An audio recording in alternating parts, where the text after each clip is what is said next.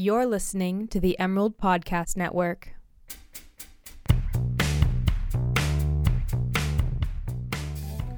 Hello, and welcome to the Daily Emerald Gaming Week in Review podcast. My name's Christopher Berg, And I'm Matt Brock. and we're here to break down some of the biggest stories from the past week uh, from the world of video games. Uh, so, to start off, I think the one story that kind of caught my eye the most this week, uh, probably the most surprising thing to happen, uh, came from an investor call from good old Disney, purveyors of uh, literally every entertainment property under Ever. the sun. You cannot throw a rock at a movie theater and not hit a Disney property. You also probably get arrested, but that's beyond the, beyond the point. Uh, so they announced that they are getting out of the video game business wholesale. They're wiping their hands of anything that has to do with video games and just walking away. And that includes the Disney Infinity line, which, if you're unfamiliar, were the sort of plastic action figures that would come bundled with playsets for a larger video game. You put them on the portal of power, the little character shows up in the game, and then you know, you're Elsa and you're throwing ice balls around. I haven't seen Frozen, but it seemed to be a very, you know, popular, well liked game. So hearing that Disney canned it outright was, again, definitely a big shock for a lot of people. Yeah, it's kind of surprising. From my experience, like Disney games aren't haven't been exactly bad. I mean, there was Epic Mickey and Epic Mickey 2. From my understanding, those weren't really what gamers were looking for, but for Disney fans, they were okay. Mm-hmm. Yeah, I never I followed the development of Epic Mickey very closely because the initial concept art for that game was this really sort of dark kind of gothic take on all these rejected Disney characters and then Mickey Mouse gets thrown into their world and it was kind of weird and twisted in a way that didn't manifest in the final game, but still that concept was exciting to me and kind of kept me with that franchise even if the games weren't that great. Uh, so yeah, they announced that they are cutting off the Disney Infinity line pretty much immediately. So they will not be having uh, any new figures beyond I think a few sets for the next Alice in Wonderland movie, and then uh, that's the end of the line. And uh, looking at a report from Kotaku that was published shortly after. It seems like the you know death knell for Disney Infinity wasn't necessarily the game sales. It seems like it was selling relatively fine. The issue is they just made too many damn toys. So it's like imagine what Nintendo does, but the exact opposite. Mm-hmm. Instead of making just a couple and having your fans fight over them, you just drown your fans in them, and then no one wants them. Exactly. Uh, I, according to this report, uh, Disney produced two million figures of the Incredible Hulk and sold maybe half of them. And I think that you know I can see their enthusiasm. Everyone likes the Hulk. Like probably the the best part of the Avengers movies, you know, big green guy smashing things up. What kid wouldn't want to play as the Hulk? As it turns out, there were approximately one million children who decidedly did not want to play as the Incredible Hulk. And additionally, uh, some of the contracts that they uh, had specifically with Marvel required them to make figures for just about every character in a film's cast. And uh, the article specifically calls out a small character from Guardians of the Galaxy, Yondu. I think he's the blue skinned guy. Yeah. Same actor who's on The Walking Dead. Produced millions of that figure that no one wanted just because, you know, they were legally bound to. And that was the kind of bad business making that ended up making it unprofitable, even with the game selling a pretty decent amount. Well, yeah, that's kind of disappointing, but uh, you know, I'm sure Disney will still have a stake in video games. I mean, they own all of Star Wars, and uh, there's a new couple new Star Wars games coming out. But uh, this probably won't affect stuff like uh, Kingdom Hearts if you're a fan of that. They'll probably still like license out characters and stuff, but I don't know. It's kind of disappointing. I feel like they still had they had places they could go with it, but Yeah, the report also mentions some of the plans they had for uh, the next round of Disney Infinity, which would have included the ability to like take Star Wars characters and put them in your Marvel playset and just kind of break down a lot of the artificial walls in those games. So, you know, it's definitely disappointing, but there's a small part of me that is kind of really enthusiastic because, as you mentioned, you know, they're going to keep licensing out their IPs to third party companies, like what they're currently doing with EA to make uh, Star Wars Battlefront and all the other Star Wars games. So you can easily see a prospect where they're like, well, this, you know, the Marvel Cinematic Universe is sitting right there. We're not making toys off it anymore. Anyone, please just make a good Spider Man game. That's all I Oh, want. please. All I want out of. The last good Spider-Man game was what? Probably Spider-Man 2 for PlayStation. Spider-Man 2, the only good Spider-Man game. And that's that's super disappointing because if you look at, you know, Batman has had what, like four fantastic games just in the past couple years and, you know, everything on the side of Marvel has just been like, well, it's either it comes with a plastic figure that costs like 20 bucks if you want to play as Iron Man or it's based in Lego Town and, you know, you're playing as little Lego Spider-Man and those games are fine, but I just want a real good Spider-Man. All the Lego games are really niche, but Mm-hmm. kind of on that topic, you got to consider at least for Disney Infinity all the um, like competition they had. Mm-hmm. I mean, there's the new like Lego game that's like the same thing. That's really cool from what I've seen of it.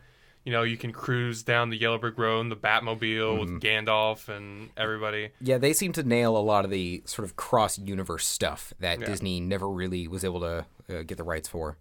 And then there's uh there's Skylanders, which I don't get it honestly, but that's incredibly popular from popular from what I've seen. I still remember when Skylanders was just, hey, here's this weird thing that Activision is doing with the Spyro license. And everyone Yeah. was like, well, this seems crazy. No one's going to want this. And everyone wanted it, as it turns out. Kids kids like little plastic figures that show up in video games. And they like video games. They like them Let's a lot. combine the two. Exactly. It's magical.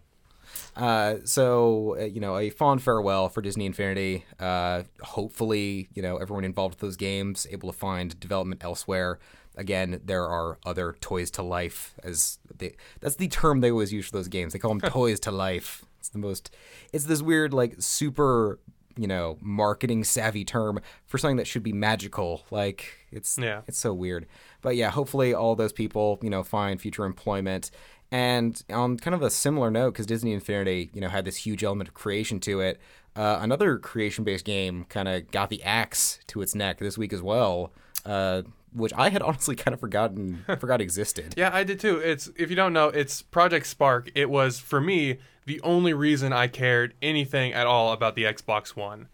Like it's this big like open sandbox. You could be like Xbox One, create me a desert planet filled with ancient ruins, and then it would be like boop boop boop boop boop. It's like all right, turn it to night, and and that's what they were pitching. But you know, gradually we heard less and less about it, and now they canned it apparently with you know no ceremony. Mm-hmm. So Yeah, I the last thing I heard about Project Spark, I want to say it was at the last their last E3 conference. They kind of trolled everyone by having a Conker from Conker's Bad Fur Day. Yeah, yeah. Sort of that beloved rare character who then weirdly went to Microsoft, like showed up at the end of a Project Spark trailer when everyone was like, "Oh snap, new Conker!" And then the news was, "You can now play as Conker in Project Spark," and people, you know, were not yeah, happy people were not happy. not satisfied.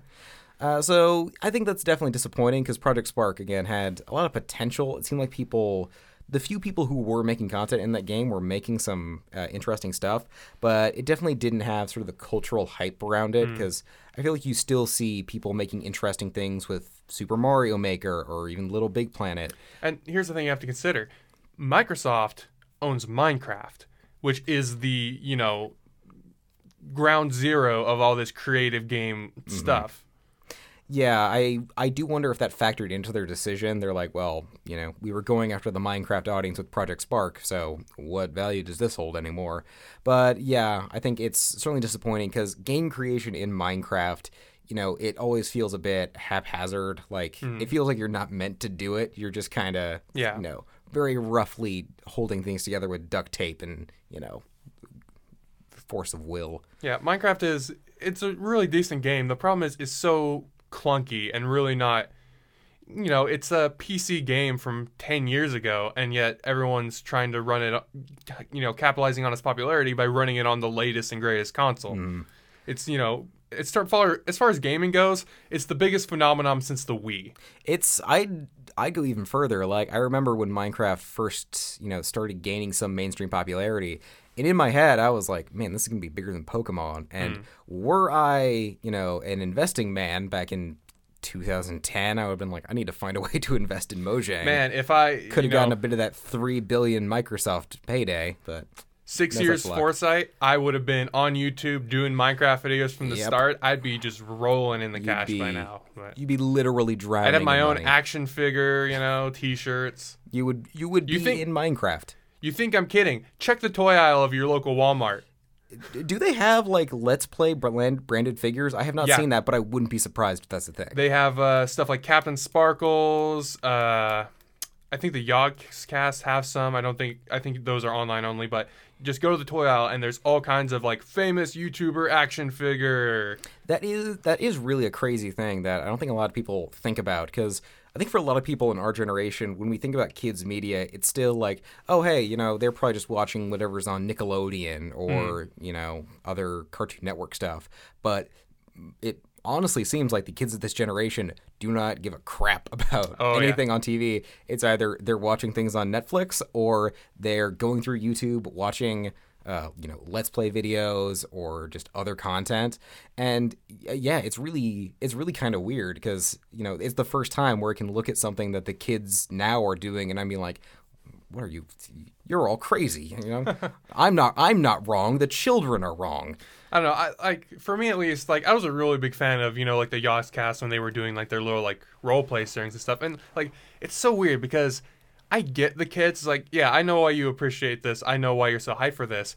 And then I'll try to explain it to their parents, and they're like, "You're just as crazy as this little yeah. kid." I, I I can understand it. Like I watch a handful of you know let's play style mm-hmm. stuff, so I see some of the appeal, but still the scale of it is something I have a hard time believing. Because again, you know PewDiePie, the guy, the Swedish guy who screams at Oh horror my God. games, has you know more subscribers than Beyonce. Like the the the level of popularity some of these people have is always you know hits me with a bit of envy, but also just pure confusion sometimes. I mean, it's just fascinating. It's such a like incredible culture that sprang up so Hmm. quickly. And I think the main thing that sort of came through is like it's not only you know people that had easy access to YouTube and all this stuff, uh, but at the same time, I feel like there's a swath of people all of a sudden having webcams and having easy access to game recording. Like Yeah. you even see that on the latest generation of consoles. All of that stuff is inherently baked in. You can export things to YouTube in Oh, yeah. two clicks of a button. I've been playing Uncharted 4 and the best part of that game for me is you can pause the action at any time, enter a camera mode and like put little Instagram filters on the action, like change the depth of field. Like it gets to it, it like lights up the part of my brain that like it hasn't been lit up since high school photography class. I'm like, I'm gonna line up the shot all nice and put in black and white sepia tone, and you can just easily post that to Twitter instantly. And it's it's an interesting sort of paradigm shift for how people you know play and express their love for video games because it's you know a very public, very social thing now.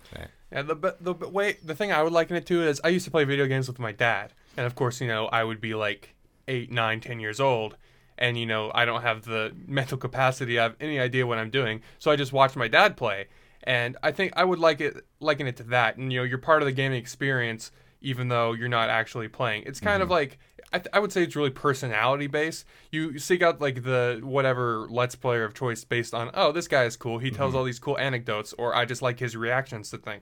And that's that's a big thing for let's play is a lot of people aren't watching you know to watch the game or anything. They're watching for you know their YouTube celebrities reaction to the mm-hmm. game.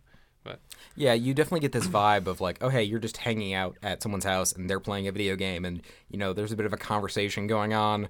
So, I definitely understand why people are baffled by it cuz from the outside you're just watching someone else play a video game and Yeah. you know, where's the appeal in that? But at the same time, I'm also somebody who uh, it was last week uh, Giant Bomb, a site that's you know not quite on the Let's Play spectrum, did a five-hour stream where they just played a 50-turn game of Mario Party 6. And I was captivated for again all five hours of it. You know, so there's certainly something to this you know sort of new way of consuming games, not just as interactive entertainment, but spectator entertainment. yeah, but uh, yeah, I think we can move on. The other biggest piece of news these days. Is, Yeah, the uh, other p- biggest piece of news, and one that also kind of lit up the Let's Play community somewhat, is there's a new Pokemon game on the horizon, and we now know the three little furry animals you can choose between. And some of them are more popular than others. Let's just say that. It is amazing. Like I posted it on Twitter. Like it seemed like two hours after the starters were revealed, you know, the internet split into there was so the three starters. There's Rowlet. He's a tiny little ball owl, and he's got a he's got a bow tie. It's a leaf. He's adorable. Little There- pygmy owl. a little pygmy owl. You have Litten, who's just like a house cat, and he's also weirdly also kind of got a bow tie. It's like made of flames. Yeah, he has. He does this weird thing. Like he's a fire Pokemon, and whenever he, like you know uses a fire attack, like the like the like spines come up on his back. You know, like when mm-hmm. cats like bristle. I thought that was kind of neat. Yeah, and he also has this face on his look that is the perfect expression of a cat. That like he just doesn't want you to be there. Like he's just kind of pissed off about everything. Complete and total apathy. I'm I'm very much into Litten, the the pissed off cat. And then the one that no one likes is Popplio, who is a seal dog thing that's just lame, and he's got a little ball nose. And what's the, even the Uh, point, man? I don't know. I think he's all right. As far like, I'm a little disappointed that they use the seal Pokemon as a starter, considering they have so many different like seal Pokemon already. Yeah. But I don't know. I I think we have to wait to see what his evolution is going to be because it seems like they could do some really cool stuff with that. you could certainly, you know, make it into something interesting, but I feel like, you know, starter Pokemon are the thing that I feel like gets people in to the world of hmm. Pokemon because they, you know, they see those three options and everyone can pick a team immediately. They get behind it. it like, there's a reason why when the starter news broke out, that's when people started talking about Pokemon Sun and Moon, which is the name of the game. We haven't even mentioned at this point. you know, there's a reason that's when people really got into the conversation rather than the initial reveal, which, you know, sure, the hardcore fans were following that early news and were excited about it, but it's not until right now when we, you know, we see the new little monsters that we start talking about Pokemon and getting excited about it, start drawing up all the fan art and just sort of going over the moon for it. But uh, moving on from that, uh, not just the uh, starters were revealed, but they were both they revealed both the new legendary Pokemon, which is a big white lion and what appears to be a giant bat. Which uh, they look alright. I mean, I've seen better legendaries. I'm pretty partial to the X and Y legendaries, mostly the deer one myself. But Uh, yeah. Uh, in addition to revealing the legendaries, they also gave some details on the uh, location that the game takes place in, Yes. Which for the first time is sort of based not in Japan or an Asian country, but Well, rather uh, the island of Hawaii. Now, please correct me on that last statement. Yeah, you're not as into Pokemon as I am. I remember X and Y were based uh, in France, I believe, and then uh, Black and White, and then Black and White Two were based in um, like the East Coast America. I'm pretty sure like New York for the most part. But uh, this is probably the most exotic location they've based the game on so far. This is going to be basically based on Hawaii, is what we've gathered so far. But uh, I'm pretty excited for it. It's kind of a there have been a lot of Hawaiian themed like areas in Pokemon games, but not really like a whole Hawaiian themed like region. Yeah, it's it's an interesting theme that they are kind of committing to for a full game because I feel like when we see island locations in games, it's a one-off stop. It's like okay, again to bring up Uncharted 4 because I've been playing a lot of that game, so it's on my mind. Like there's one section where you go to the tropical island and it feels like okay, hey, here's where we get out all of the island tropes. You know, here's where we see the palm trees and nice beaches, all that stuff. So setting an entire game there uh, probably presents an interesting opportunity where they can go deep on that theme Yeah. rather than just making it sort of a one-off uh, visual thing. Yeah, I am kind of curious because uh, you know how are they going to include ice Pokemon this generation when you're on a tropical island? Is Wouldn't there- they just melt? Isn't Yeah, is that it going to be there? Just happens to be a massive mountain on the island that has a snowfall, or yeah. And I was like, oh, it just so happens this tropical island includes all of the major biomes to support Pokemon, so they're all here. Don't worry. Yeah, but I'm pretty excited. I'm hoping they take it in kind of more of a more hardcore direction than they did X and Y and then the remake of Ruby and Sapphire. Just because if you played uh, Pokemon uh, Black 2 and White 2, you know that uh, X and Y was a pretty big step back, like game ways wise. Um, in Pokemon Black and White 2, you could enter the Pokemon World Tournament, which you could fight any trainer in the entire game, any of the Elite Four in the right game. You could fight the other champions. You could fight Red for Pete's sake. But uh, and then there was another thing where th- you could go into like a random dungeon where you would fight different traders, trainers. You know, you would fight the nurse, and then she heals your Pokemon afterward. And then at the end, you would fight some like senior experience trainer who would have a legendary Pokemon, and it would be a crazy difficult fight. But uh, X and Y two didn't have any of that, which was just a real step backward and really disappointing for me, who's a big Pokemon fan, but more of a fan of like the challenging Pokemon games. Like if you've played Pokemon Emerald, you're gonna get your butt kicked by the first trainer in that game, and I haven't really had a really good I haven't really had that experience in a Pokemon game since. Hmm. And and I do find that interesting because it seems like X and Y, while all the hardcore fans were disappointed because again, you know, sort of a lack of features, a step back in a lot of ways. That's also when a lot of the mainstream crowd started paying attention to Pokemon again because you know it was around when uh, X and Y came out. Like everyone on campus started showing up with their 3DSs and battling Pokemon, and people who I didn't even know were that into video games would be like, "Yeah, the new Pokemon's coming out," and you know, I certainly didn't hear them speaking up when uh, you know black black and white were you know the talk of the town. So it's definitely an interesting challenge for Pokemon because everyone seems to have familiarity with that series, but yeah. I don't know how deep people want to get into those games because it seems like with each new it- iteration, you know, some things get a bit more complicated. In the case of X and Y, it seemed like they scaled back, and that's when the mainstream audience, you know, really got excited about it again. So I wonder with Sun and Moon where they're going to strike that balance. Uh, if they're gonna, you know, uh, get deep into those systems and you know, sort of overwhelm newcomers with all of these new possibilities, or if they will make it a bit simpler and try and attract a broader mainstream audience. Yeah. Well, the thing you learn very quickly, try if you try to play any Pokemon game and try to play like the online battle version, you're going to learn very quickly that a lot of people are going to be much better than you. because they know how to breed the perfect Pokemon with perfect stats, with the perfect, uh, you know, attitude to obliterate anyone. But Yeah, and I think the other interesting thing about this game is, you know, we don't know the full release schedule for, you know, the rest of 2016, 2017 for Nintendo, but there's a very good chance this is going to be the last major 3DS game. Like, Yeah. I don't see anything in the future that's going to hit around that time because Nintendo's uh, next console handheld project, the NX, scheduled for March of 2017. So it's, you know, seems likely that this might be the 3DS's swan song to some extent. Although I guess didn't Black and White 2 come out on the DS while the 3DS was already out? it came out on the. It was really weird. It came out and it worked for the three or for the regular DS, and then for the 3DS, it had like extra features. Like you could get this like downloadable content. But Okay. Uh, yeah, so uh, that will be an interesting game to go out on because, you know, uh, I feel like Pokemon is kind of an evergreen thing. People will buy that and not need a new console for a year. They'll just be, Oh, like, yeah. oh yeah, Pokemon. I can spend 300 hours in this. yeah, you're gonna Pokemon games minimum 100 hours. Mm-hmm. Good luck. So uh, I think that about wraps up all the big news for this week. So Yep, we're gonna it. go ahead and let you guys go. Uh, again, I'm Christopher Berg. And I'm Matt Brock. This has been a Daily Emerald production, and see you all this time next week.